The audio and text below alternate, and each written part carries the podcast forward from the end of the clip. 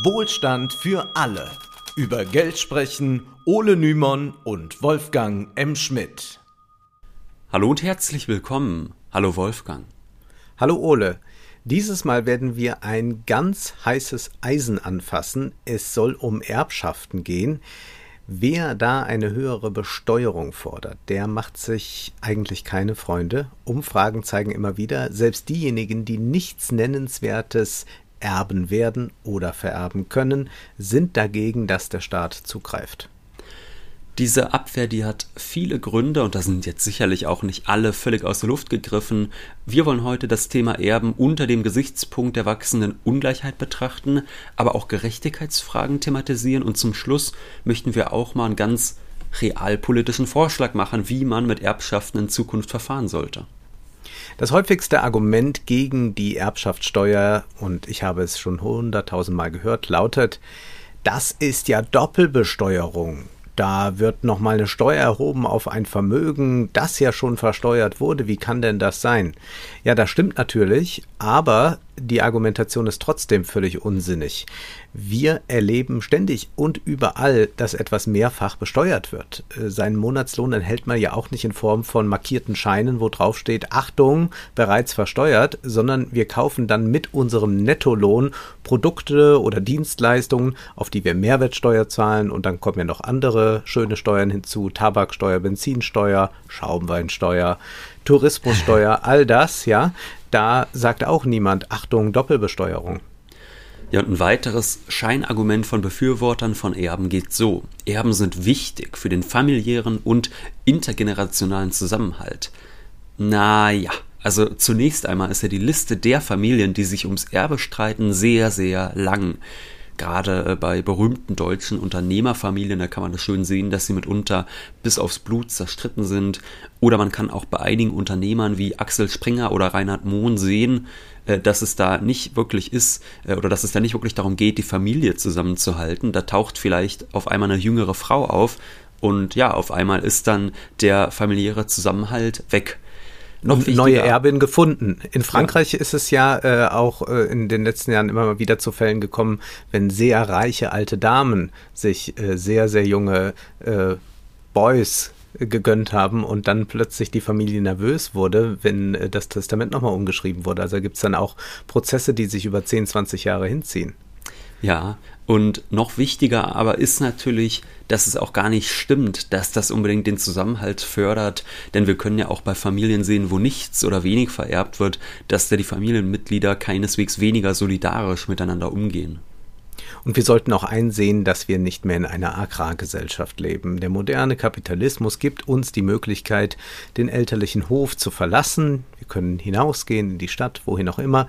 Wir sind nicht länger darauf angewiesen, in die Fußstapfen der Eltern zu treten. Übrigens gilt das auch für viele Erben, die gar nicht so große Lust haben, das erfolgreiche Familienunternehmen weiterzuführen. Da muss dann schon äh, hin und wieder ein Schlichter eingesetzt werden oder Berater, die dann versuchen, irgendwie diese jungen Leute zu überreden, dass sie doch das Unternehmen fortführen. Die Individualisierung in der modernen Gesellschaft lässt das Konzept Erbschaft sehr fragwürdig erscheinen. Ja, bei einer zu hohen Besteuerung von Unternehmenserben, da wird gerne davor gewarnt, dass es zur Kapitalflucht kommen könnte. Und das ist ja eigentlich die Warnung, die immer kommt, wenn Reiche stärker besteuert werden sollen. Ja, die verlassen das Land, die nehmen ihr Unternehmen mit, dann sind die Arbeitsplätze hier weg und dann schauen alle doof in die Wäsche. Hans-Werner Sinn, unser guter Freund, der sagte ja mal, wir müssen nett zu den Reichen sein, damit die dann auch im Land bleiben. Wolfgang, was ist denn dran an dem Argument? Wenig. Erblasser und Erben müssten dann ins Ausland ziehen und auch noch gleich die Firma mitnehmen. Und das ist sehr unwahrscheinlich, dass sie das in die Tat umsetzen würden, denn es gibt schon gute Gründe, in einer Industrienation wie Deutschland mit qualifizierten Arbeitskräften, politischer Sicherheit, guter Infrastruktur etc. zu bleiben, wenngleich eine Erbschaftsreform, eine Erbschaftssteuerreform langfristig auch ein europäisches Projekt sein muss. Ich muss mal kurz da noch einhaken, Wolfgang, bei diesem Thema, mhm. nämlich äh, es ist ja auch überhaupt nicht so, dass bei niedrigen ähm, Erbschaftssteuern dann keine Kapitalflucht äh, existieren würde. Also ich kenne das ja. hier aus der Region. Ich habe im vergangenen Jahr eine Reportage geschrieben über ein Unternehmen, was vor knapp 30 Jahren von der Treuhand privatisiert worden ist nach der Wende. Und die versuchen jetzt auch ihre äh, Arbeitsplätze nach China zu verlegen. Und da können die Steuern noch so sehr gesenkt werden. Wenn das Lohnniveau dort deutlich billiger ist und das äh, Unternehmen wirklich richtig groß ist, dann kann man das natürlich auch einfach trotzdem tun. Also das ist ja. dann immer äh, so, dass in diesen Fällen dann aber die Politik da nicht einschreitet. Ja, und man sollte sich dieses Denkschema, das ja die GroKo immer wieder nach vorne bringt, äh, überhaupt nicht zu eigen machen. Ähm, denn bei der GroKo heißt es dann auch, ja, wir können jetzt nicht Erbschaftssteuer verlangen, wir müssen sehr wenig vor allem verlangen, denn dann gehen wir auch sicher, dass diese auch gezahlt wird. Wenn wir jetzt einen hohen Satz verlangen, dann wird der umgangen durch äh, Kapitalflucht oder Schlupflöcher oder was auch immer tun sich da auf. Naja, das ist ja eine Frage des politischen Willens. Welche Schlupflöcher möchte man schließen und wo äh, sperrt man da mal einen Riegel vor? Einfach die Steuerlast so niedrig zu halten, dass es sich gar nicht lohnt, nach Auswegen zu suchen, ist natürlich recht albern. Von einer solchen Politik profitieren immer nur die Reichen. Also bei uns äh, Normalverdienern oder so kommt das ja nicht in Frage, dass die dann sagen, ach so, äh, dann nehmen wir doch vielleicht nur noch 5% Einkommensteuer, bevor die es am Ende gar nicht versteuern. Nee, wir müssen es natürlich versteuern, haben da gar keine anderen Wege. Und übrigens wurde dieses Argument dann auch immer sehr stark gemacht äh, bei der Kapitalertragssteuer, die ja von 42 Prozent auf 25 Prozent gesenkt wurde. Übrigens äh, mithilfe oder unter Druck, äh, besonderem Druck von dem rechten Sozialdemokraten Per Steinbrück. Also das war auch wieder so ein weiterer Kotau vor der Erbengesellschaft. Wer arbeitet, ist dann tatsächlich irgendwann der Dumme. Ja, mitunter wird dann auch argumentiert, Menschen würden sich mehr anstrengen, wenn sie das Vermögen auch vererben können. Und umgekehrt, wenn die Menschen ihr Vermögen nicht vererben können, dann strengt sich auch keiner mehr an. Gut, das ist sicherlich Unfug. Wir sehen ja auch, dass Menschen, die keine Kinder haben, mitunter große Dinge vollbringen können oder was äh, Spannendes erfinden oder so. Von daher sollte man diese Argumentation äh, sicherlich links liegen lassen und vielleicht da doch den Blick nochmal etwas verschieben. Es gibt zum Beispiel auch eine amerikanische Studie aus dem Jahr 1993, die herausfand, dass Menschen, die 150.000 Dollar erben, sich weniger beruflich anstrengen und eher dem Arbeitsmarkt in den Rücken kehren, als die, die nur 25.000 Dollar erben erben. Also so gesehen kann man auch sagen, je geringer das Erbe, desto größer der Anreiz, was zu leisten. Ja, schauen wir uns mal die Entwicklung von Erbschaften an. Wir werden nämlich wieder bald in einer Erbengesellschaft leben. Wieder das impliziert, dass es das schon mal gab und tatsächlich war das schon mal der Fall im 19. Jahrhundert. Der Ökonom Thomas Piketty hat in seinem Buch Das Kapital im 21. Jahrhundert die Erbschaften in Frankreich aus den vergangenen 200 Jahren analysiert. Frankreich hat die besten Daten, während in Deutschland viel weniger überhaupt erhoben wird. Dass wir keine guten Statistiken haben dazu, ist natürlich von konservativen Politikern und von den meisten Reichen gewollt, denn so merkt niemand so genau, wie ungerecht in Deutschland es eigentlich zugeht und wie ungerecht das Vermögen verteilt ist. Wir sind das Land, in dem sich jeder Arbeitslose entblößen muss und man dem nackten Mann dann tatsächlich in die Tasche greift, aber wir wissen eigentlich nicht, wie reich die Reichen sind. Piketty erklärt jedoch, dass die Zahlen aus Frankreich ähnlich in Deutschland sein dürften, ja wahrscheinlich sogar für den gesamten Westen mehr oder weniger gültig sind. Und welche Erkenntnisse fördert Piketty nun zutage? Er schreibt, dass sich die Vergangenheit anschicke, die Zukunft zu fressen. Das bedeutet, die aus der Vergangenheit stammenden Reichtümer vermehren sich ohne Arbeit schneller als die Reichtümer, die durch Arbeit geschaffen und angespart werden und fast zwangsläufig verleiht das den in der Vergangenheit entstandenen Ungleichheiten und damit der Erbschaft ein dauerhaftes Übergewicht. Im 21. Jahrhundert haben wir im Westen ein sinkendes demografisches und ökonomisches Wachstum, jedoch hohe Kapitalrenditen, also Erträge aus Zinsen, Aktien, Mieten. Das angehäufte Geld wird also mehr, aber erarbeitet wird immer weniger. Damit gleichen die Verhältnisse denen des 19. Jahrhunderts, was Piketty in einer U-Kurve veranschaulicht. Also das ist dann hier oben, ne, geht das U los äh, bis 1914 betrug das jährliche Erbvolumen zwischen 20 und 25 Prozent des Nationaleinkommens. Und dann geht das U nach unten. Dann schrumpfte das Volumen rasant und war in den 50er Jahren nur noch bei circa 5 Prozent. Das heißt, die Nachkommen konnten dann nicht mit hohen Erbschaften rechnen. Nur sie selbst konnten sich zu Wohlstand verhelfen. Mit Beginn der 80er Jahre aber steigt diese Kurve dann wieder an und bildet dann fast ein vollständiges U. Das Erbvolumen ist wieder höher und könnte in den nächsten 30 Jahren locker wieder bei 20 oder 25 Prozent liegen. Sollten Erbschaftssteuern weiter minimiert oder gar abgeschafft werden, wie zum Beispiel in Österreich geschehen, könnte das 21. Jahrhundert das 19. Jahrhundert in Sachen Erbe sogar noch übertreffen.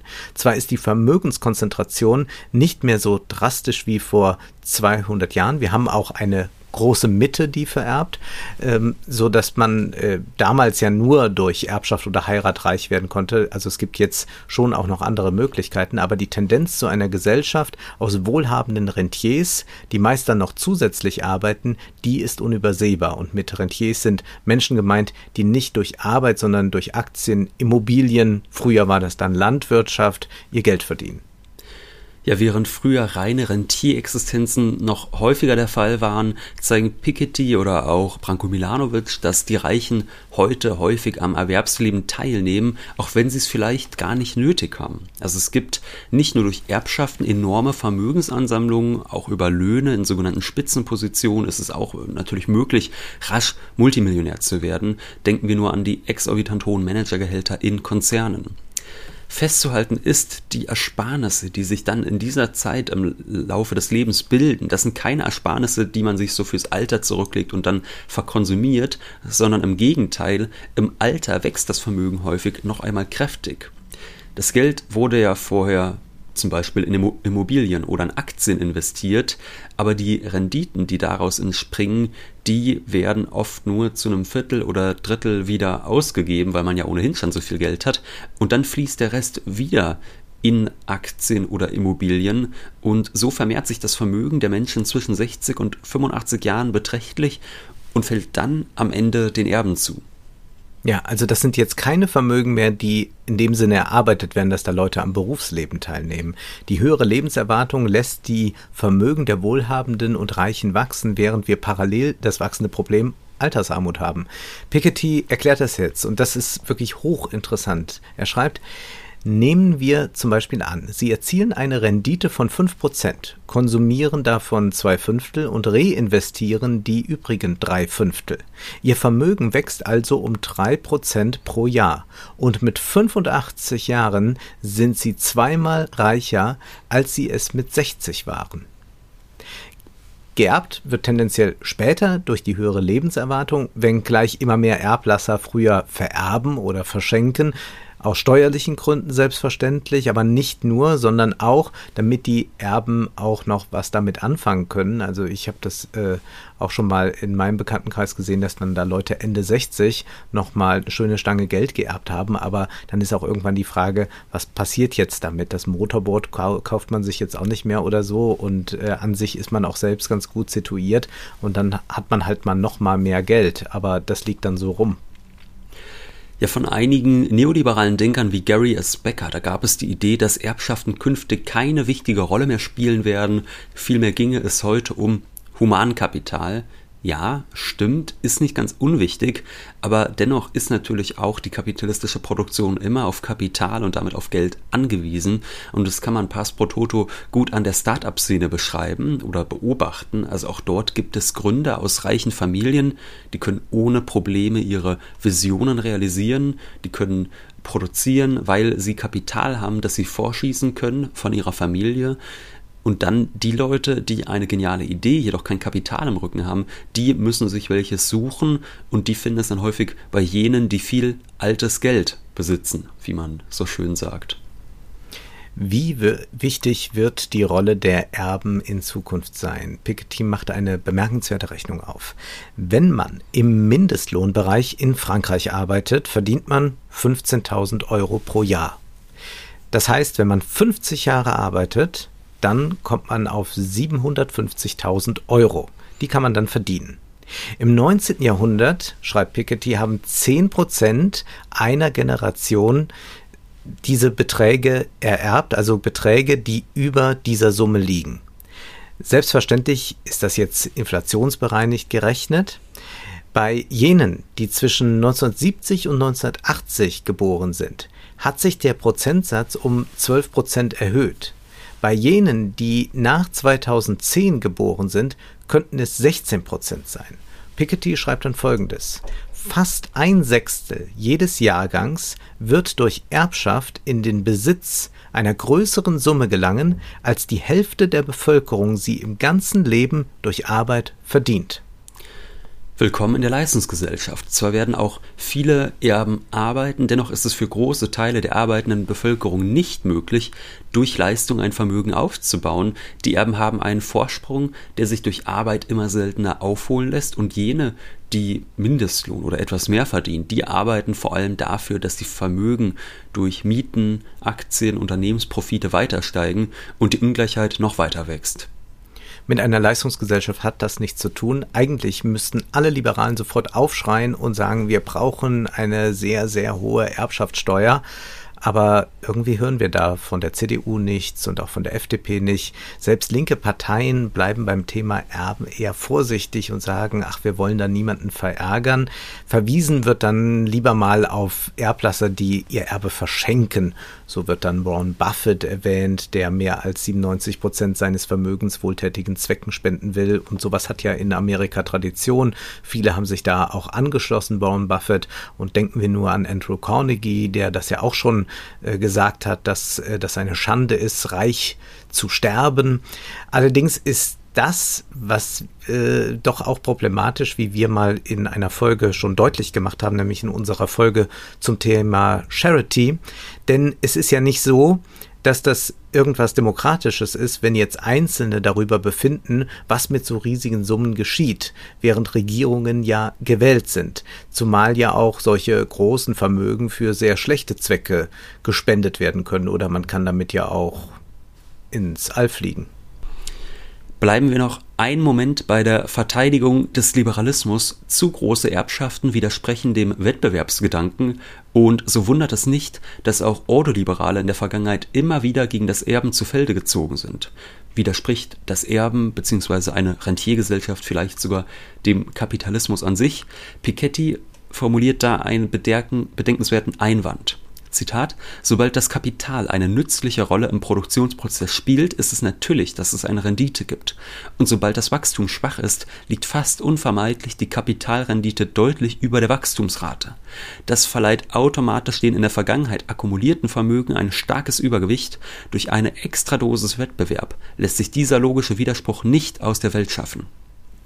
Pikettys Conclusio lautet, die Rente ist keine Unvollkommenheit des Marktes. Sie ist im Gegenteil die Konsequenz eines im Sinne der Ökonomen vollkommenen Kapitalmarktes, das heißt eines Kapitalmarktes, der jedem Kapitaleigentümer, auch dem unkundigsten Erben, die höchste Rendite und die diversifiziertesten Portfolios aus national, ja global gestreuten Anlagen anbietet. Zitat Ende.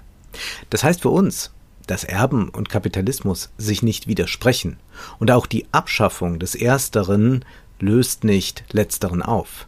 Und dennoch ist die Geschichte des sogenannten liberaldemokratischen Kapitalismus auch eine der Regulierung und der Begrenzung von Kapital und Macht wo Ungleichheit und Ungerechtigkeit ein nicht mehr erträgliches Ausmaß angenommen haben, muss eingeschritten werden. Reinen Wettbewerb kann es nie geben, doch die ärgsten Verzerrungen müssen beseitigt werden und deshalb gibt es auch das Kartellrecht, so zumindest die liberale Logik. Wir werden freilich nie in einer reinen Meritokratie leben, da der Kapitalismus, das haben wir in unseren Folgen zu Marx erläutert, immer auf der Ungleichheit basiert, auf der Ungleichheit äh, an den Produktionsmitteln und natürlich auch auf Ausbeutung, also dass Arbeiter einen Teil ihrer Arbeit für den Profit des Kapitalisten verrichten. Wenn aber zum Beispiel im Jahr 2013 gerade mal 4,6 Milliarden Euro Erbschaftssteuer eingenommen wurden, das sind 0,7 Prozent des gesamten Steueraufkommens, dann ist schon etwas faul, wodurch jährlich, man weiß es nicht ganz genau, 250 Milliarden oder sogar mehr vererbt werden. Künftig könnten es sogar 300 Milliarden sein. Kommen wir nun zu unserem Vorschlag. Zunächst müssen wir beim Erben in der Moderne ankommen. Das heißt, Blut darf nicht mehr dicker als Wasser sein. Dass Kinder das Recht auf einen Pflichtanteil haben, das ist eigentlich nicht zeitgemäß. Jedem Erblasser muss absolut freistehen, wem er etwas vererben möchte. Nehmen wir mal an, ich hätte jetzt Kinder und die würden bei den Julis eintreten dann würde ich ja sagen, nee, die erben jetzt nichts, das bekommt alles der Kaninchenzüchterverein. Ja, und auch eine steuerliche Übervorteilung von nahen Verwandten, die sollte es nicht geben. Wenn der Erblasser etwas zum Beispiel seinen Freunden vermacht, vielleicht willst du ja auch mir was vermachen, Wolfgang, mhm. dann finde ich, da sollte ich nicht mehr Steuern zahlen müssen als die Verwandtschaft. Äh, schließlich kann einem der beste Freund näher stehen als die eigenen Geschwister.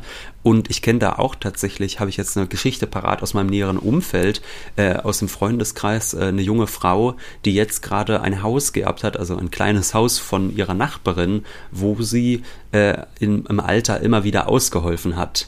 Und ich würde ja zum Beispiel sagen, dadurch, dass sie dieser alten Frau geholfen hat, hat, hat sie sich ja das Erbe viel mehr verdient, als jedes Kind sich so ein Erbe äh, verdient hat, dadurch, dass es halt im richtigen Haushalt zur Welt gekommen ist.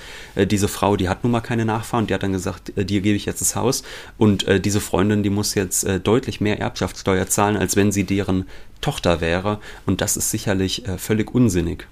Ja, und wie könnte jetzt eine sinnvolle Besteuerung aussehen?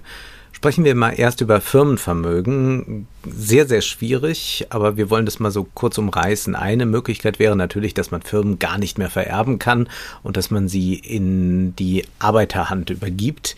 Mal davon abgesehen, dass die Umsetzung realpolitisch betrachtet höchst unwahrscheinlich ist, ist zu fragen, ob das auch wirklich eine sinnvolle Maßnahme wäre. Also wenn man für Vergesellschaftung von Unternehmen ist, dann glaube ich, ist das wenig sinnvoll, das jetzt durch die Hintertür Erbschaft einzuführen, also von hinten durch die Brust ins Auge. Das würde wahrscheinlich auch einige Unternehmen in Schwierigkeiten bringen, denn mit Eintreten des äh, Todes des Unternehmers ist ja nicht mal der gesamte Betrieb rasch so umzugestalten, dass alles von den Arbeitnehmern geführt werden könnte. Da könnten Produktionsausfälle, Missmanagement etc. auftreten und zudem könnte, wenn jemand weiß, die Vergesellschaftung steht kurz bevor, weil sich das äh, Leben langsam dem Ende naht, da könnte man ja auch sagen, gut, dann veräußere ich jetzt mein Unternehmen, ich verkaufe das einfach rechtzeitig und damit würde dann die Vergesellschaftung verhindert werden. Also das ist eigentlich schon aus diesen Gründen jetzt nicht so eine richtig sinnvolle Idee. Lassen wir dann alles beim alten Wolfgang?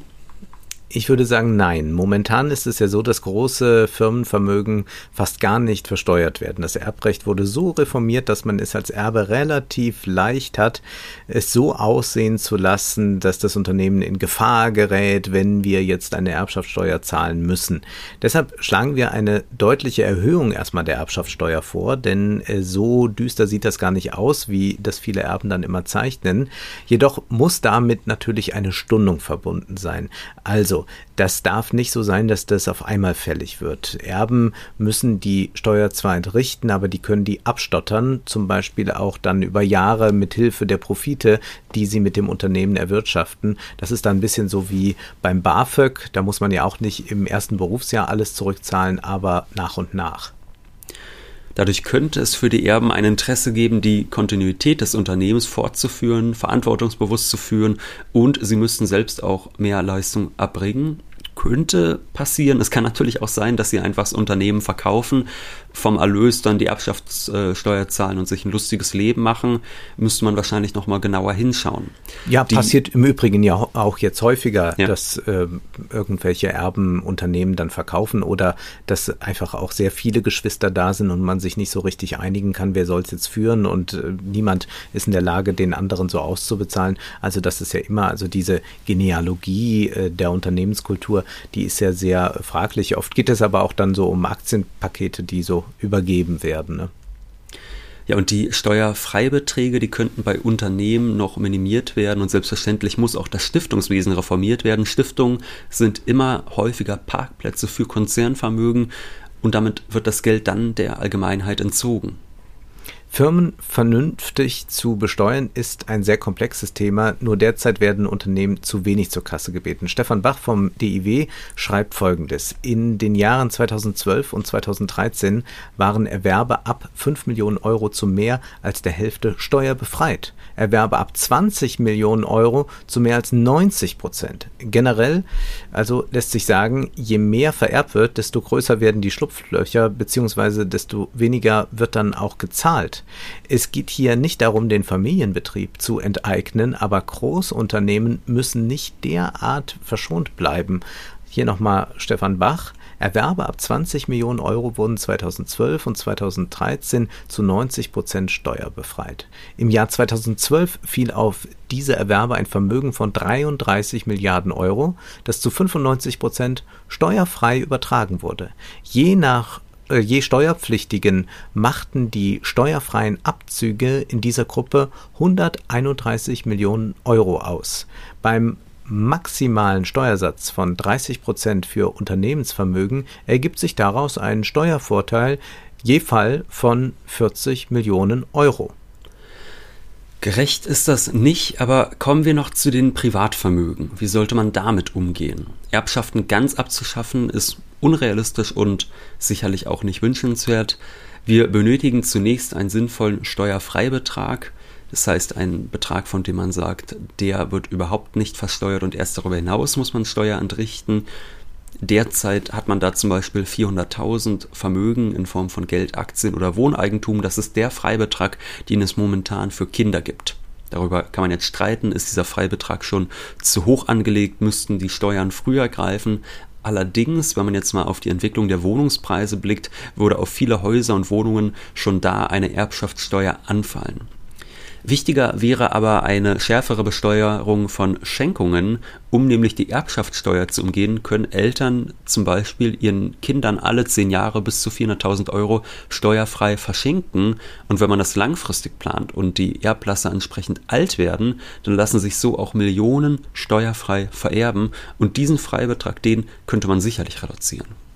Wie aber geht man nun mit den Vermögen um, die über den 400.000 liegen? Wir schlagen vor, dass man alles darüber hinaus versteuern muss wie sein Einkommen. Es kann ja nicht sein, äh, dass äh, wir auf das Einkommen, also das, was wir so erarbeiten, den Spitzensteuersatz zahlen, 45 Prozent, also wenn wir so viel verdienen, ja, äh, aber dann wird weniger entrichtet beim Erben. Warum sollte das so sein? Also Menschen, die arbeiten, müssen mehr Steuern auf ihr Einkommen dann oft zahlen als Menschen, die es einfach geerbt haben. Im Prinzip könnte man sogar noch darüber nachdenken, dass man mehr Steuern verlangt, äh, da es sich ja um leistungsloses Einkommen handelt beim Erben. Aber wir haben dann einen anderen Vorschlag. Wir können ja mal die Frage in den Raum stellen, warum sollte man eigentlich mehr als eine Million Euro erben dürfen? Vielleicht nicht so ein ganz realpolitisch realistischer Vorschlag, aber doch ein interessanter, denn wer so privilegiert aufwächst, der hat ja ohnehin schon diverse Vorteile. Wir wissen zum Beispiel, wie sehr die Bildungsunterschiede vom Vermögen der Eltern abhängen. Hinzu kommen Vitamin B, der entsprechende Habitus, das Gefühl der Sicherheit. Wäre es denn nicht vielleicht auch sinnvoll, Erbschaften auf eine Million Euro zu begrenzen? Damit ließe sich Kapitalkonzentration verhindern und es könnte, jetzt gilt es an die Liberalen, mehr Chancengleichheit hergestellt werden. Ganz genau. Und das ist doch eigentlich eine gute Botschaft, die motiviert, äh, die jungen Leute motiviert, etwas zu tun, etwas Eigenes aufzubauen. Also man sollte das auch äh, tatsächlich gleich äh, so framen, damit die nicht gleich von Enteignung oder so sprechen können, sondern da hat man eigentlich was sehr Gutes in der Hand, um mal zu sagen, nee, niemand also es kommen schon einige mit dem goldenen Löffel äh, in der Hand oder im Mund zur Welt, aber es muss ja nicht gleich ein äh, ganzes Service sein, ja. Und jetzt ist aber die Frage, was geschieht mit dem Geld? Also das Geld, was damit eingenommen wird, wir hören, da könnten einige Milliarden fließen. Momentan ist das nur sehr wenig, aber das könnte ja deutlich mehr werden, gerade wo auch die Erbschaften immer größer werden. Das stecken wir dann alles, würde ich sagen, in die Aufrüstung, oder? Ist eigentlich eine tolle Idee. Also vielleicht statt NATO 2% Ziel, NATO 5% Ziel, Wolfgang? Mit Erbschaftssteuer, ja. ja. Nein. Aber die Gefahr besteht natürlich, dass irgendeine Regierung irgendwas mit diesem Geld anstellt und zwar nicht das, was sinnvoll ist und vielleicht sogar sehr kontraproduktiv ist. Deswegen muss diese Besteuerung zweckgebunden sein. Und hier haben wir dann auch nochmal eine gute Argumentation für diese recht progressive Besteuerung. Also progressiv äh, soll das dann sein ab 400.000 Euro wie bei der Einkommenssteuer. Äh, ebenso verfahren wir dann mit der Schenkungssteuer und dann sagen wir über eine Million, da alles, was darüber geht, da wird dann quasi 100 Prozent besteuert und auch bei den Firmen fällt ja dann einiges ab, äh, was da jährlich eingenommen wird. Dieses Geld soll tatsächlich den Kindern und Enkeln zugutekommen, aber allen Kindern und Enkeln, indem man damit die ökologische Transformation, den Klimaschutz und Bildungsprojekte finanziert. Ja, immer wieder wird behauptet, wenn man nicht alles vererben kann an die Nachkommen, dann ist es doch sinnlos, überhaupt etwas zu tun. Bisschen komisches Argument, denn immerhin erbringen auch Kinderlose große Leistungen. Außerdem ist diese Denkweise erst wieder beliebt geworden, als es überhaupt große Vermögen zu vererben gab. In den 50er Jahren in Frankreich oder Deutschland, da dachten so nur die wenigsten. Übernehmen wir diese Argumentation aber, dann können wir sagen, das Vermögen dient tatsächlich allen Nachkommen, die Welt wird klimafreundlicher und die Menschheitsfamilie gebildeter. Vielleicht ist es auch für Erben eine Erleichterung. Julia Friedrichs hat ja für ihr interessantes Reportagebuch Wir Erben auch einige unglückliche Erben getroffen, die mit dem leistungslosen Vermögen hadern, das er auf sie zukommt. Oder sie wollen die Familientradition nicht fortsetzen und sind da in ihrer Familie plötzlich nicht mehr gut angesehen. Also es gibt tatsächlich sehr viele unglückliche Erben und das wollen wir doch nicht, dass Menschen unglücklich sind. Da kann man doch helfen. Und wem unser progressives Steuermodell jetzt nicht passt, der kann ja das Geld auch einfach ausgeben. Und das wäre auch nicht schlecht. Hohe Sparvermögen nämlich sind keineswegs gut für eine Volkswirtschaft. Karl Lagerfeld sagte einmal, man muss das Geld aus dem Fenster werfen, damit es zur Tür wieder reinkommt. In gewisser Weise stimmt das. Wenn viel Geld ausgegeben wird, tut das der Wirtschaft gut, Arbeitsplätze entstehen, der Wohlstand wächst und es führt zu Innovationen vielleicht dann auch noch. Geld im Sparstrumpf ist meist totes Kapital. Und es dient auch nicht der Volkswirtschaft, wenn auf der einen Seite die Erben ihre Aktienpakete halten und Wohnungen vermieten und auf der anderen Seite diejenigen, die nichts erben, primär damit beschäftigt sind, die Renditen für die Aktien und Mieteinnahmen der anderen durch Arbeit zu erwirtschaften. Durch gerechte Erbschaftssteuern wird man sicherlich nicht, nicht, äh, wird man sicherlich nicht alle Ungerechtigkeiten aus der Welt schaffen, geschweige denn die Widersprüche des Kapitalismus auflösen, aber sie können dafür sorgen, dass es etwas fairer zugeht. Und das ist auch demokratietheoretisch natürlich bedeutsam, denn in einer Demokratie wird die Macht begrenzt. Zum Beispiel können Ämter nicht einfach vererbt werden, aber auch Kapital bedeutet Macht, mitunter sogar noch größere Macht als politische Macht. Und in dieser Hinsicht wird Macht immer noch vererbt und muss begrenzt werden. Ist zu viel Macht in wenigen Händen, dann nähern wir uns wieder den feudalen Zeiten, die äh, Thomas Piketty auch beschreibt. Eine Erbschaftssteuer ist folglich unabdingbar für eine funktionierende Demokratie. Jetzt ist aber erst einmal Schluss für heute, denn Zeit ist Geld. Prosit. Das war Wohlstand für alle. Ihr könnt uns finanziell unterstützen über paypal.me-ole und Wolfgang oder über die in der Beschreibung angegebene Bankverbindung. Herzlichen Dank.